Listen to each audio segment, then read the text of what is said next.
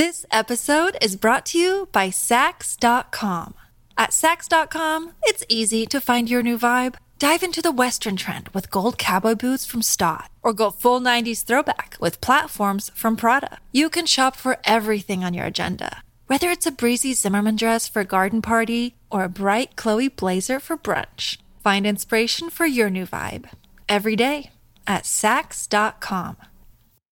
Mom deserves the best, and there's no better place to shop for Mother's Day than Whole Foods Market. They're your destination for unbeatable savings, from premium gifts to show-stopping flowers and irresistible desserts. Start by saving 33% with Prime on all body care and candles. Then get a 15-stem bunch of tulips for just $9.99 each with Prime. Round out Mom's menu with festive rosé, irresistible berry chantilly cake, and more special treats. Come celebrate Mother's Day at Whole Foods Market. Many of us have those stubborn pounds that seem impossible to lose, no matter how good we eat or how hard we work out. My solution is PlushCare.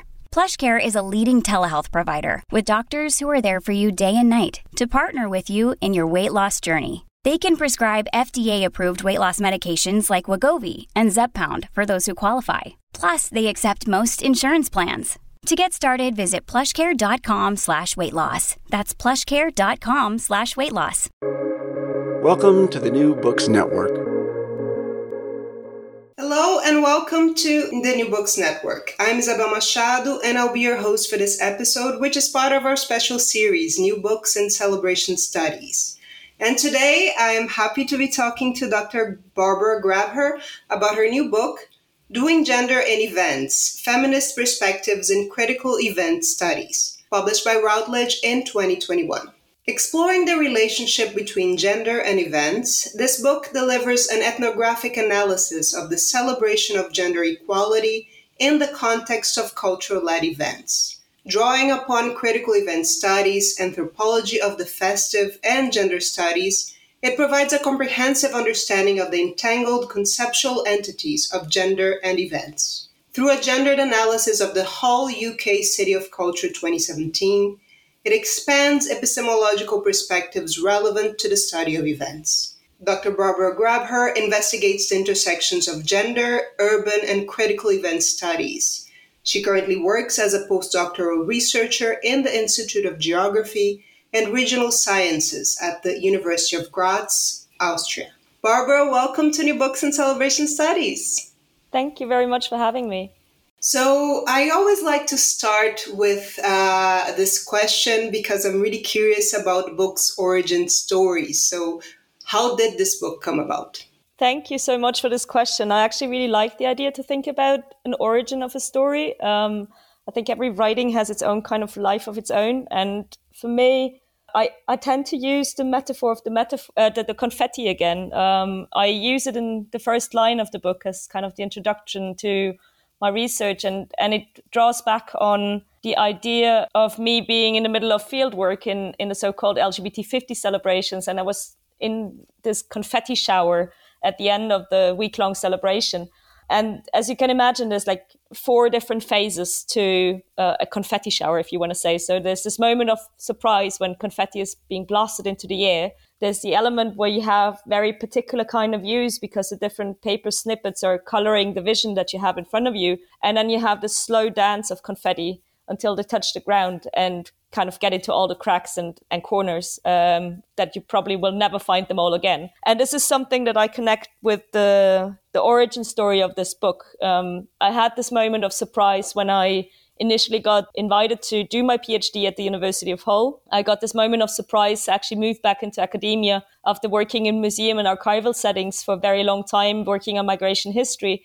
And moving back into academia has been quite a challenge at that point, but at the same time was a really exciting period and a really big period of surprise to actually be able to move to a new country, get involved with a new kind of setting of um, how work is being created within the academic knowledge production. So this element of surprise kind of came to this this spectacular vision that you get when you have confetti floating all around you And I find myself always thinking about this moment of confetti floating around me when I think about what was going on in the research. So, on the one side, the field work that I was allowed to conduct in Hull UK City of Culture 2017. And on the other side as well, the whole experience of getting to know a new field in terms of event studies and critical event studies. And both of those experiences just allowed me to grow massively as a human and as an academic. The this moment as well from like this incredible vision that you get from confetti floating all around you kind of went into this slow dance, very graceful dance of confetti going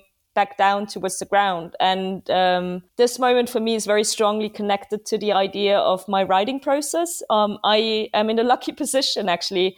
I know a lot of people really have struggles with writing, but I was in a lucky position to find a very interesting way to relate to my writing. I had a lot of support in respect to writing retreats and a writing mentor to really enjoy that writing process. And I, it was two-folded of first writing two years on my thesis for my doctoral degree, and then um, having the opportunity to turn the thesis into a book, which is now the now published book. So I had a very interesting, a very dynamic way of writing about it. And this kind of dance of the confetti towards the ground kind of symbolizes for me the experience of writing the book, uh, the experience of, of engaging with the material that I had be- beforehand collected. And for me, the final phase is actually the one that I'm in right now. As, as you might know, like confetti has this really annoying habit to just get like stuck everywhere. And um, it's beautiful, but as well, like this weird situation that even years afterwards, you can still find confetti in every corner in your apartment. Um, so I'm in now this very interesting position where after publishing the book, I'm moving into new perspectives and new um, projects where these confettis that they have touched the ground and they have created these very exciting experiences are now being informative and inspiring to new projects and new ideas in my situation of orientating myself in my postdoctoral phase. So this kind of summarizes it up in terms of the the origin, how the book came about, how the process was happening. Yes, and I, I really enjoyed that uh, that opening. I think anybody who studies celebrations, festivities, or events can relate to that image of the confetti. You transported me to I don't know carnivals and uh, drag uh, pageants. So that was really beautiful. I'm interested in your analysis, your perception of this relationship between the two uh, gender and events, and and why do you think that's important? But first things first, I really like uh, to open these interviews by defining some key concepts. And this might be an uh, sound like an obvious question to some folks, but it's not, right? We know these things can be defined in a number of ways. So let's start. Uh, can you tell us how do you define event? And how is this different from other associated terms such as activity or festival or celebration? Yeah, I think that question is crucial. Um, and especially in event studies, we there's a tendency to be like uh, very fascinated with definitions um, and discussions about definitions. So I, I think it's really important, especially because the term event is a very omniterm, uh, omnipresent term within colloquial language, and basically everything is addressed as an event. Um, for the sake of this research, um, I'm using an idea of event as a planned event, and I'm borrowing this from Getz, who describes it in his introduction to event uh, event studies. That actually we have a an understanding of events that comes from this planned perspective. So it's a, a remarkable occurrence, but it is something where experiences to some extent are designed or planned to become in a certain kind of way. There is an element of spontaneity, but there's overall the idea that there's a, a, certain kind of planning in these processes. This element of planned is really important in order to distinguish it from accidental events, so kind of like personal traumas, uh, natural disasters, and so forth.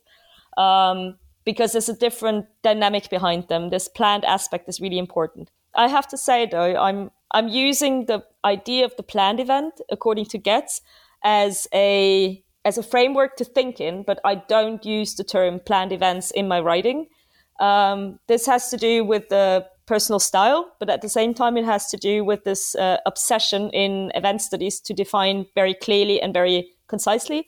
There's another discussion that I don't engage with, which is the question of like size and scale, where there's a lot of debates about what is a mega event, what is a giga event, what is a large scale event, and so forth. The events that I researched, so Hull UK City of Culture 2017, could be defined as a cultural mega event, which is up to debate as well. But for me, that's how I kind of conceptualize them. And actually, the only really important category for me is to define events through the thematic interest. And so I use within the book, um, I use the term of the equality themed events because I'm interested in events that have a certain kind of thematic interest in the overall question of justice, of equality um, in their form, structure, or content. So this is kind of the definitory grounds that I'm moving in.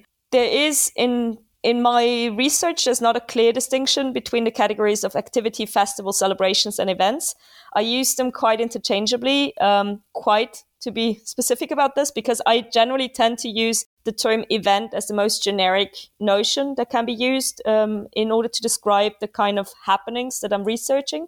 Um, but when a an event uses its own kind of self-identification with another term, I tend to use those as well. So, for example, I have this example of the LGBT 50 celebration, which is a commemorative celebration of the 50th uh, anniversary of the partial decriminalization of homosexuality in England and Wales. So, because they self describe themselves as celebration, I use the term celebration, but that is coming out of the fieldwork practice as coming out of the material, empirical material. This is not coming from a conceptual discussion on how to distinguish celebrations and events, but rather I look at them in terms of like what their self self description is, but use the overall term of events. Yes, uh, I really enjoyed reading that your, your definitions and, and thinking about how I define right. Since we decided to name this podcast uh, "New Books and Celebration Studies," and, and it includes different things as well. So Second question about uh, defining stuff. Uh, you, ta- you argue here that, uh, and I'm quoting you, the subject of gender and the investigated cultures of gender equality require further attention. So I would like to know how do you define gender here? And what do you mean by cultures of gender equality? Okay, so um, I'm first going to answer the first question. The how do you, how do I define gender? Um, it's kind of saying it already in the title of the book with the idea of the doing gender approach. Uh, I'm coming from a constructivist understanding of gender. And first and foremost, the most important thing is I define gender as a social category, not as a biological one, which means that we are not of one gender, but we are doing a gender. Um, so we have a practice of um, gendering, so to say. And this is something really important to me as gender becomes therefore a habit it becomes um, an activity and action that we reproduce in our everyday life, that we reproduce in our social encounters and in the power dynamics and power relationships that we're situated in. And from an analytical point of view, it actually becomes interesting because I take this kind of doing gender approach and I'm interested in the idea of how gender is a category that we do within the context when we celebrate. So this is to overall understand my understanding of gender, it's really important to clarify there that gender is not a category that can be reduced to the ideas of men and women, but gender is so much more than that. And otherwise, as well, for me, it's really important to, in this gender sensitive perspective, take also an intersectional perspective. So that means that um, various categories of identities uh, overlap and intersect with each other. And in my research specifically, the relationship between gender and sexual orientation, mainly due to the fact what kind of um, events I look at specifically are really partic- really important to my research angles and my research perspectives in, in intersectional contexts. This to be saying about gender, the idea of the cultures of gender equality is a bit more complex to um, narrow it down, or or is something that I've been quite struggling with as well to find the right kind of terms or ideas for it. But um, I, I tried to make it the most concise possible. The idea behind it is that cultures of gender equality address the social cultural values that um, connect to the political project of gender equality. So, speaking about gender equality, I see this as the practice and the process, maybe even the product of the feminist political movement or movements in plural. And in my research, I intentionally don't define what gender equality has to be, but I actually ask my field what gender equality means to them. And this is where the culture element comes in, because um, with the idea of the uh, with the notion of culture, actually try to understand how this value surrounding gender equality becomes negotiated within the community that celebrates this idea of equality together. And I very much, in a short term, a short description, I, I use Hall's description of culture as the idea of sharing meanings in a community. So the intention or the investigation of cultures of gender equality becomes an investigation of the shared meanings regarding the political practice process and politics of gender equality. And your book is part of the Routledge Critical Event Studies research series. And so, could you tell us what is our critical events studies and how would that be different, again, from other scholarship that investigates events, festivities, celebrations? Well, in other words, what's critical about critical event studies? This is such a great question to ask it like that. Um, so, critical event studies, as such, is a perspective that is emerging um, again. And I think it plays a certain kind of idea on the concept of events. We are situated in a context where, at least from a European UK perspective, event studies is very much connected to the professionalization of the field, the instrumentalization of the field of events. And it very much deals with the idea of event management um, and also questions of placemaking, image, um, I- image campaigns, and so forth that are all connected around the idea of events.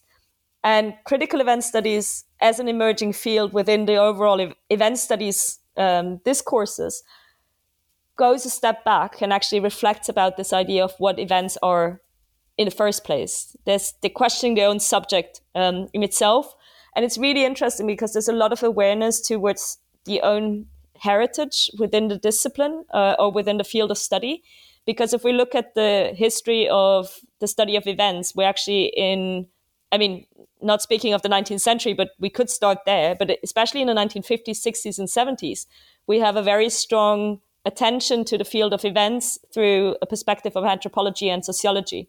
So critical event studies does a similar kind of approach where it takes those questions that actually would be asked from an anthropological point of view towards events, but places it in a kind of newer framework as such.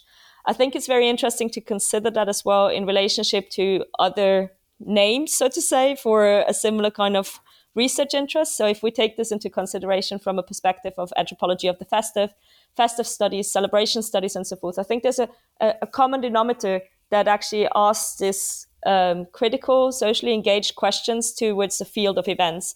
And this is how I would describe the context or the research framework that understands this critical event studies as such. At the same time, I want to say that the terminology of critical event studies is quite new. As said, it's it's only just emerging. It's it's uh, a community of researchers picking up on those kind of threats, and I think this also makes the beauty of it. So it's not something that is um, like has a, a huge body of literature that we're basing it on, but there's loads of questions that can be asked towards um, critical event studies, uh, towards the event studies framework that might not otherwise be so present when we only look at it through a management side. And this is what really inspires me in this field. Um, and that makes this field really interesting and exciting because it's on the one side a really interesting subject matter of uh, looking at events in all its sorts and forms and manners, but at the same time giving this opportunity to actually ask those really reflective, critical questions in respect to ideas that might otherwise not be looked at or overlooked in an event setting. Yeah, one thing that stood out here was when you said that events are tools for meaning making. Could you talk a little bit about that? Yeah, so that is that is for me one of the guiding phrases when I think about critical event studies and when I think about events in general. It's the idea that events are a an expression of the zeitgeist of the celebratory community. Um, and I really like to use it as um, I have noted it down just to make sure I say the name right. There's a book, Time Out of Time, uh, one of the first edited volumes on yeah um, anthropological discourses on events from the ni- late 1980s. And the, the editor summarizes that, uh, Alessandro Falassi summarizes that events are markers of society and they play with the notions and values that a society and communities share. And specifically, one of my favorite quotes that I also use in the book is the social function and the symbolic meaning of festivals are closely related to a series of overt values that the community recognizes as essential to its ideology and worldview, which, in accordance to his considerations and what I would like to express as well with the idea of events as tools for meaning making, is actually that ideology and worldview is actually what the festival celebrates. So it is a really guiding kind of idea for me that we have these tools, we have these events as platforms for negotiating meaning, for making meaning, for reproducing meanings. And specifically, um, Rebecca Finkel, who is one of the contemporary scholars in um, critical event studies, quite clearly make it straightforward of like saying events do not take place in a vacuum. They're always an expression of what is happening in society today and what is happening in the celebratory community that's going on. And therefore, events are the tools for meaning making. This episode is brought to you by Saks.com. At Saks.com, it's easy to find your new vibe. Dive into the Western trend with gold cowboy boots from Staud, or go full 90s throwback with platforms from Prada. You can shop for everything on your agenda, whether it's a breezy Zimmermann dress for a garden party or a bright Chloe blazer for brunch. Find inspiration for your new vibe every day at Saks.com. Yes. Yeah, I think that's what draws many of us. At least it, it that's my case to the, this this field. And uh, you've mentioned it. I mentioned it in my introduction. Your analysis focused uh, specifically on the celebration of the Hull UK City of Culture 2017. But there might be folks listening to this uh, who, like myself, before I read your book and your your article before that, do not know what, anything about this uh, particular event. So, could you give us some background and some context? Uh, uh, first, about what are the City of Culture events, and why did you focus on this one specifically?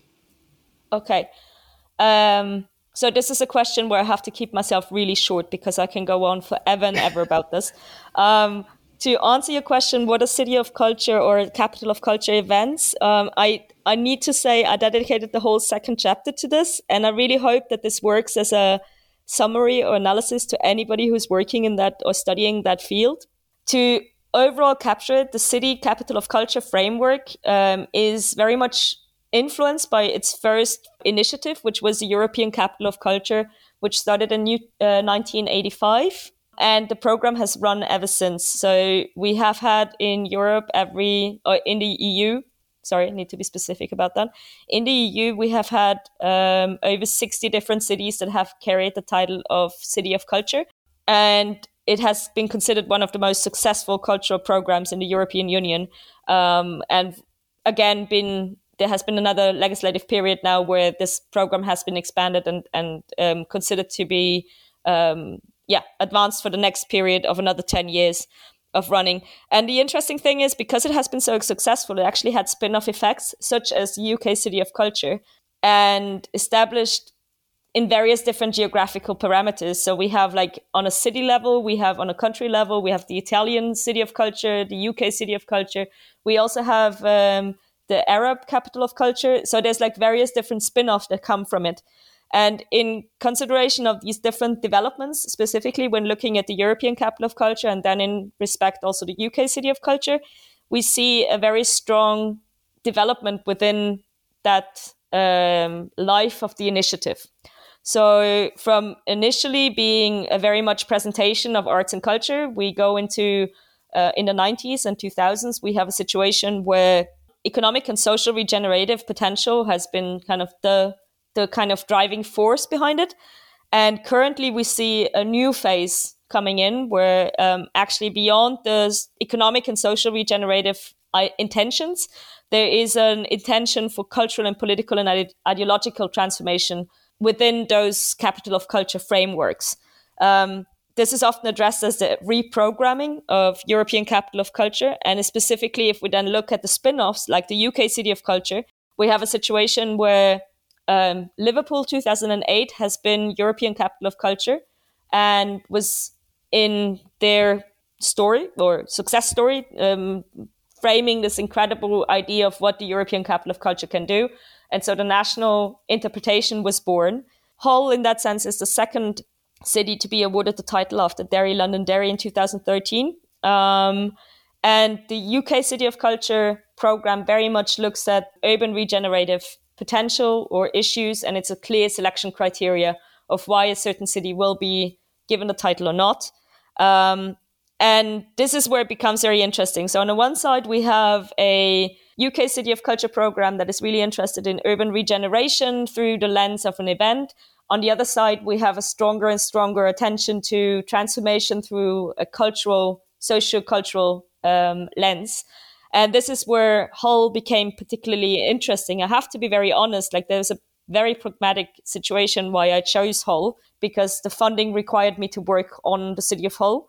But at the same time, it was really good to actually have the city as the framework because it combines on the one side a very traditional, under quotation marks, traditional mega event with its setup of like four seasons of programming, 365 days of transformative culture as the intention.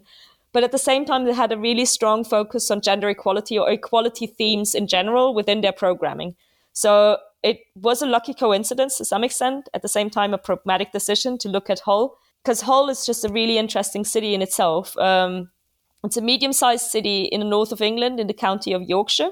And is a city that has been having loads of economic difficulties, socioeconomic difficulties since the 1970s. It was formerly known as one of the biggest ports in the UK, uh, massively bombed in Second World War, and then um, massively suffering as well in the 1970s and 80s. On the one side, from the decline of the fishing industry in Europe, on the other side as well from austerity politics during the 1980s. Um, and the Thatcher regime. And so the city's application to the title was actually um, with the slogan of a city coming out of its shadows. And the selection committee really appreciated this idea of this really strong urban regenerative character and interest, and therefore awarded Hull with the title to be celebrated in 2017. And it was a really interesting experience as well to see the city fulfilling this idea of coming out of its shadows, but also negotiating very much what can be done with a mega event. I was part of the evaluation team as well on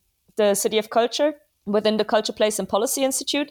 And it was a really interesting um, discussion constantly of like, yes, there's this rhetoric of celebrating, of transforming the city and so forth. But then at the same time, it's this question what can events actually do in respect to urban regeneration? What is possible through those kind of frameworks of city and capital of culture? uh, to to frame it and to understand it in what way they are positioning themselves within this intention of the place marketing campaigns that are going on within the UK, but also well beyond. And could you talk a, a bit also about your methodology, your research uh, process? This is another question I really like to ask because it feels like talking shop with fellow scholars, and I always learn so much. And I was uh, really curious about your collaboration with your observing participants? Yes, awesome. Um, this is a question that I always ask people to ask me. So this is a, a little bit a planned question because this is the one thing that I was really upset about when turning my thesis into a book. Like you have the situation that you have to kick out certain things that were really important in the thesis that you cannot address within the book or have to address in a really reduced kind of manner. So thank you so much for that question. And I'm sorry for the additional advertisement. I speak about, or I, I discuss this collaboration with observing participants in detail in a, in a paper of mine called Observing with Participants. So more details there. but just to briefly summarize the, the intentions that I have with that, uh, or the, the methodological approaches that I chose as mentioned beforehand, it's an ethnographic approach. And um, my idea was to look at a triad of stakeholders. So um, within the kind of classical understanding of the arts market, of course, the event market is not the art market, but it kind of matches up in this in this context. Uh, there's a um, position of the political, of the managerial, of the infrastructural level. There's a position of the practical, the artistic level, and there's a position of the perceptive, the audience level. And I wanted to replicate that in respect to my research design and how I come about um, my research in general. So if you translate these kind of um, stakeholder situations into research participants, um, I had interviews on a political managerial level um, with the organizational team of Hull 2017, including creative directors, including board members and producers that had like overall uh, an influence how the year was planned and and and run. On the practical level, um, I had the possibility on the one side to engage with um, participative observation within the artistic contents that were presented within the context of the event of Hull 2017, but also the specific selected events within the year. And I also had interviews with producers of particular events. I had uh, interviews with artists working for or in the researched events. And this was very interesting to be discussing in such detail with different um, individuals what they were uh, creatively expressing in this kind of event context. And so the final kind of angle of this triad of stakeholders was the one that I was really ambitious and, and really eager for, and it was the question of the audience. Um, I it was from the beginning onwards really important to me that I'm going to engage with audiences. It was really important to me to have an appropriate approach to fieldwork where I can include audiences as a really essential part. And it was something that was um, really tricky to me in terms of reading about event studies, reading about also generally about audience engagement in artistic production, um, that a lot of the literature is either quantitative or it has a tendency to speak about the audience but not with the audience. So my intention was um, to very much bring the voices of the audience out and into the research as them being the perceivers, the the the ones that are engaging with all these happenings around them. And what I did for that was um, to create a collaboration with a team of so-called observing participants, which are ten people in citizens of Hull who worked with me for a year as citizen scientists, um, and their so-called job was to go to different kind of events that were selected or pre-selected or suggested by them and observe the event. So while participating in the event, they would also observe this event and they would uh, take notes, take photographs, take anything that would help them remind themselves of the experience of this event. And we would meet up normally after the event, probably like one or two days later on, however logistically possible, and have an in depth conversation about this experience, also supported by these kind of social artifacts that they picked up and, and the kind of notes that they took for themselves. And this experience or this collaboration um, I did not imagine it beforehand to be so rich and to be so successful to some extent, but it was my absolute highlight of doing the field work. It was amazing to be working with that group of 10 observing participants. Each individual carries so much to research. They've been really involved in terms of how the data collection took place, sometimes even influenced how the analysis took place in terms of what kind of emphasis they gave to certain themes, how they engaged with certain issues and certain events. And so this was definitely one of the kind of key elements within the research. And everybody uh, who reads the book actually will hear like how strong the voice of the participants of these of these festival participants are, how important it is to actually speak to the audience and know what the audience thinks about what they're experiencing right there. And it's just really key for me to have that those voices really present within the exploration, within the investigation that I was doing within this whole UK City of Culture 2017 event. Yes, and it, it provides a really interesting and I think useful framework for anybody who's looking at events uh, of this nature, of this stature. So uh, I really appreciated that. Uh, your different chapters deal with uh, different parts of the triad and different subjects. But since it was more aligned with my uh, my field of work, the things that I observe, I was particularly interested in your exploration of performances in chapter 4 mm-hmm. And uh, as and I'm going to quote you again, you say that the performers themselves become representatives of the celebrated values. They carry responsibility for producing cultures of gender equality. How and why was that? So this is actually really imp- interesting in relation to the other question of the observing participant, because this is the point that actually I was aware that I will have to someday speak about performers in all of this. But it was the observing participants who made it very clear like this is a crucial aspect. We have to talk about who is responsible for the contents that we're actually consuming. Consuming, taking it as a very difficult word, but using that word for now. And um, they, the entire group, every individual, so often referred when asked about cultures of gender equality, they so often referred to the performers in a way that made it very clear like they need to be taken seriously that these performers are in many different ways representatives of the contents that is being going on and as suggested then later on with the analysis of statements by the so-called performers become really crucial elements of responsibility towards the contents that is being produced I, I might need to clarify that when I use the word performers, um, this is again like in the terms of events.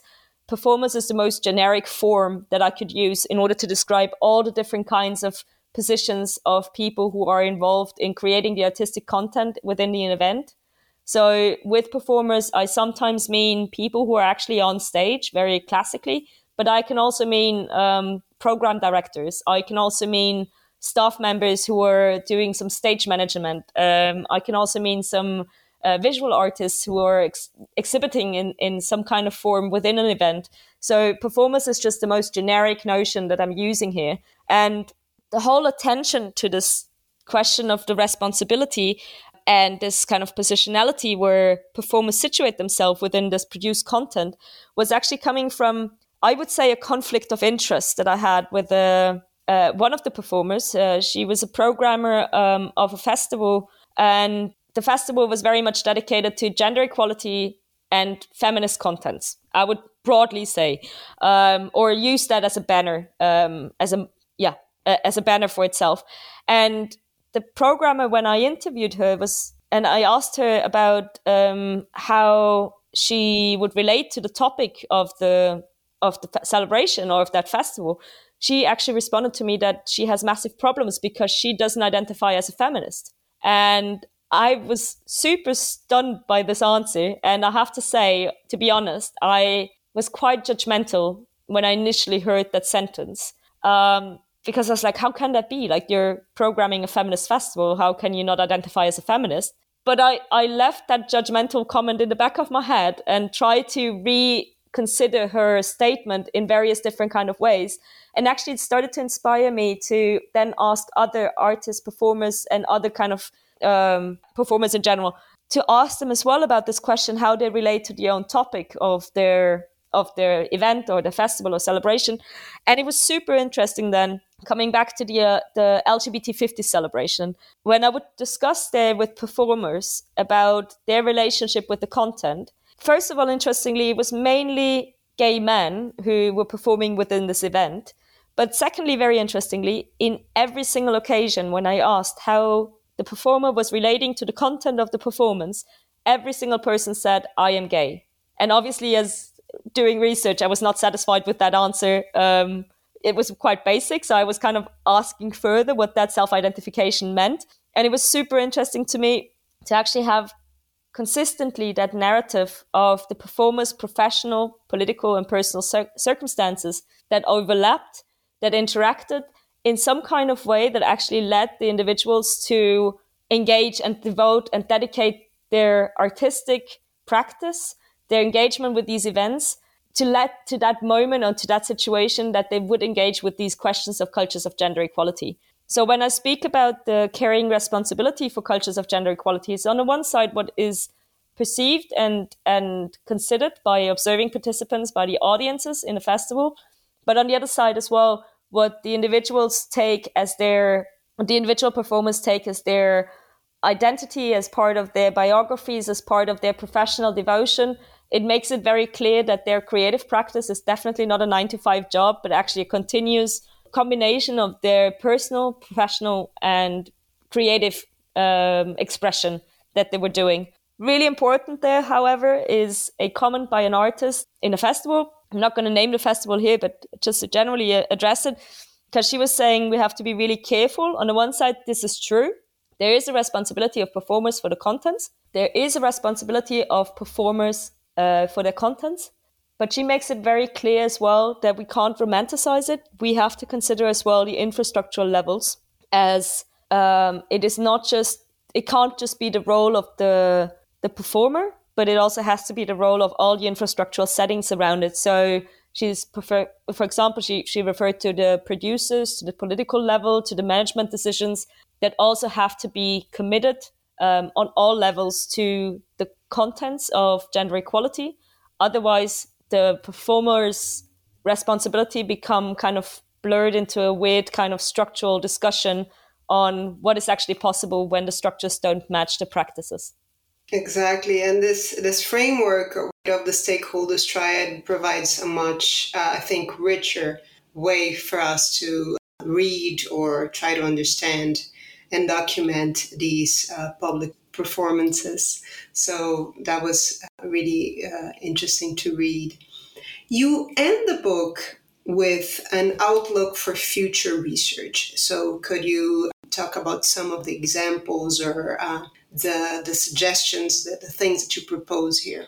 Yeah. Um, so this was one of the aspirations in the book. Um, in a thesis, you kind of have to follow certain guidelines, and you can't really do that in such a way in a conclusion. But in the book, and I wouldn't call it a conclusion in the book, rather an outlook. Um, I was really keen to take this as a point to hopefully inspire future researchers um, and students to engage with these questions that I've just been tackling here in the content of my in the content of my book, but as well in kind of like the, the theoretical discussions that are going on around here.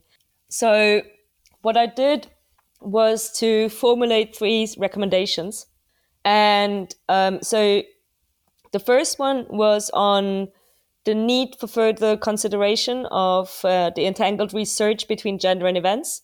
The second one was related to questions of um, the need to investigate from a critical perspective infrastructures of events. And the third one was to do with the situation of uh, the COVID 19 pandemic and its effects for events. I will not have the time to talk about the infrastructural question and the COVID question, but I would like to address the first recommendation. Um, and because it might be the most obvious one, but at the same time, it's one of the most important ones. So, obviously, as somebody who has been researching gender and events in their entanglements, in their relationships with each other, I am convinced that this is a really important topic. I am very strongly supporting this idea that there's a lot of relationships between the way we celebrate and the way we express and do gender. There's a lot of relationships on how events reproduce the ideas that we're having about gender and um, how they can distort or, or support different forms and different expressions of gender. And it is really important to me, and it's my conviction that the scientific community needs to further research on these kind of events that we're talking about here in, in the form of this podcast through a gender sensitive lens. And this field is only just emerging, and this is a, a, discussion that hasn't been going on for a very long time. It has to do with the developments of the two different fields, it has to do with the lack of interconnectedness. But one of the things that is quite clear is that within this emerging field, first of all, we need more research on this. Secondly, as well, we need to diversify the research much more. Because what is happening right now, and I'm part of this problem as well, because I'm researching equality themed events what we need to do is to branch out to events that might not have anything in the first place to do with gender um, or equality or anything like that. Um, we need to actually address the question of gender in events that might be even contra um, any kind of uh, new imaginations, new ideas, and new uh, practices of living of, of gender. So in the book, I, I address these three questions, and they're just like kind of um, polemic um, ideas um, and maybe just serve as inspiration. But for me, it would be desperately the question of like, for example, how does gender how is gender addressed in rural harvest fe- festivals? How are automotive sporting events uh, negotiating femininities and masculinities? Or how are military parades projecting notions of justice and equality? As said, these are quite general ideas, but I hope to spark the intention or the, the interest in these kind of questions to actually spark and get people involved in further thinking about how we can associate the idea of gender and the idea of events with each other and read them through each other. Yes, and I see, uh, you know, a special issue or a, a book uh, sometimes, uh, sometime in the future on this. That would be awesome. So I'm just just throwing it out there to anybody who might be listening. And speaking of uh, special issues, I usually end this interview uh, asking folks what they're working on next, and I'll definitely do that. But first, uh, a bit, I hope the listeners don't mind. I don't think they will. This is a New Books and Celebration Studies uh, podcast, after all. But we'll do a little bit of uh, shameless self promotion here and talk about our collaboration, our forthcoming collaboration.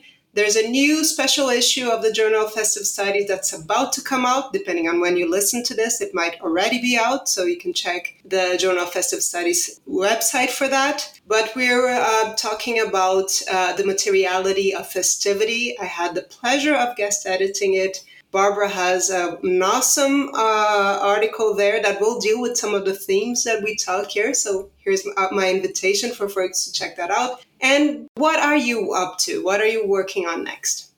Uh, great question. So on, this is always the interesting part, no? When you're finishing a big project and you're in this very interesting position of, of reorientation. And this is actually the lucky position I'm in at the moment. I'm currently preparing for a new project um, I am looking into aspects that I address within the book, but I'm going beyond the immediate research perspectives of gender and events with this. I, as part of the uh, of Graz University and part of this uh, Institute for Geography, I was really interested to continue with the question of critical event studies. I'm really interested to continue on questions of city and capital of culture research. Um, so I would like to I, I continue to look further at event-led regenerative strategies, um, but I will address a different case study, and um, the one that I'm w- hopefully able to look at is the Austrian European Capital of Culture for 2024, which is um, Bad Ischl Salzkammergut, which is an alpine region, not just the city, but actually applied as a region. And um, I will take the conceptual understanding of events and celebrations as a platform to negotiate social cultural values further, but haven't defined yet my specific interest. There's loads of different ideas coming up in terms of um, heritage is a really qu- interesting question there. Social political issues are really interesting there. Ecological questions are really interesting in this context. Obviously, the always, always ongoing discussion about sustainability is um, really important there and they're all part on my radar. But I am in an orientation phase. I'm really enjoying that I can be. Um, in order to define where my research t- journey will take me further. What is definitely uh, sure for this next research project is that gender will be in some kind of way part of it because the gender lens is something that once you've put on, you can never take off. So the intersectional relational considerations will definitely play a role as well in my future research project as well the event context. And to kind of um, answer this question in the same way as I started, I will come back to the idea of the paper snippets of confetti that are now lingering all around my office and all around my different kind of workspaces. Um, I'm in the lucky, really beautiful position of actually picking up now those different kind of paper snippets, looking at them, seeing where they might take me, and take the book, um, my book, doing genders and events, to be kind of the starting point to take those paper snippets to take them further into other kinds of research on events, festivals, celebrations in all kinds of forms of matter within a new field site um, and probably a new kind of orientation, but definitely connected to the things that have been addressed within the book so far. Yes. Well, I look forward to continue to follow your trajectory. I wish you the best of luck with this new project that seems fascinating. And once you have uh, another book out. I hope you'll come here and talk uh, uh, about it with us. So, Barbara, thank you so much for taking the time to talk to me today. Thank you so much for having me on the podcast. It was really great talking to you. And to our listeners, thank you for tuning in to this new episode of New Books and Celebration Studies, a special series from the New Books Network. I just spoke with Dr. Barbara Grabher about her new book, Doing Gender in Events Feminist Perspectives in Critical Event Studies, published by Routledge in 2021. I'm Isabel Machado, and until next time.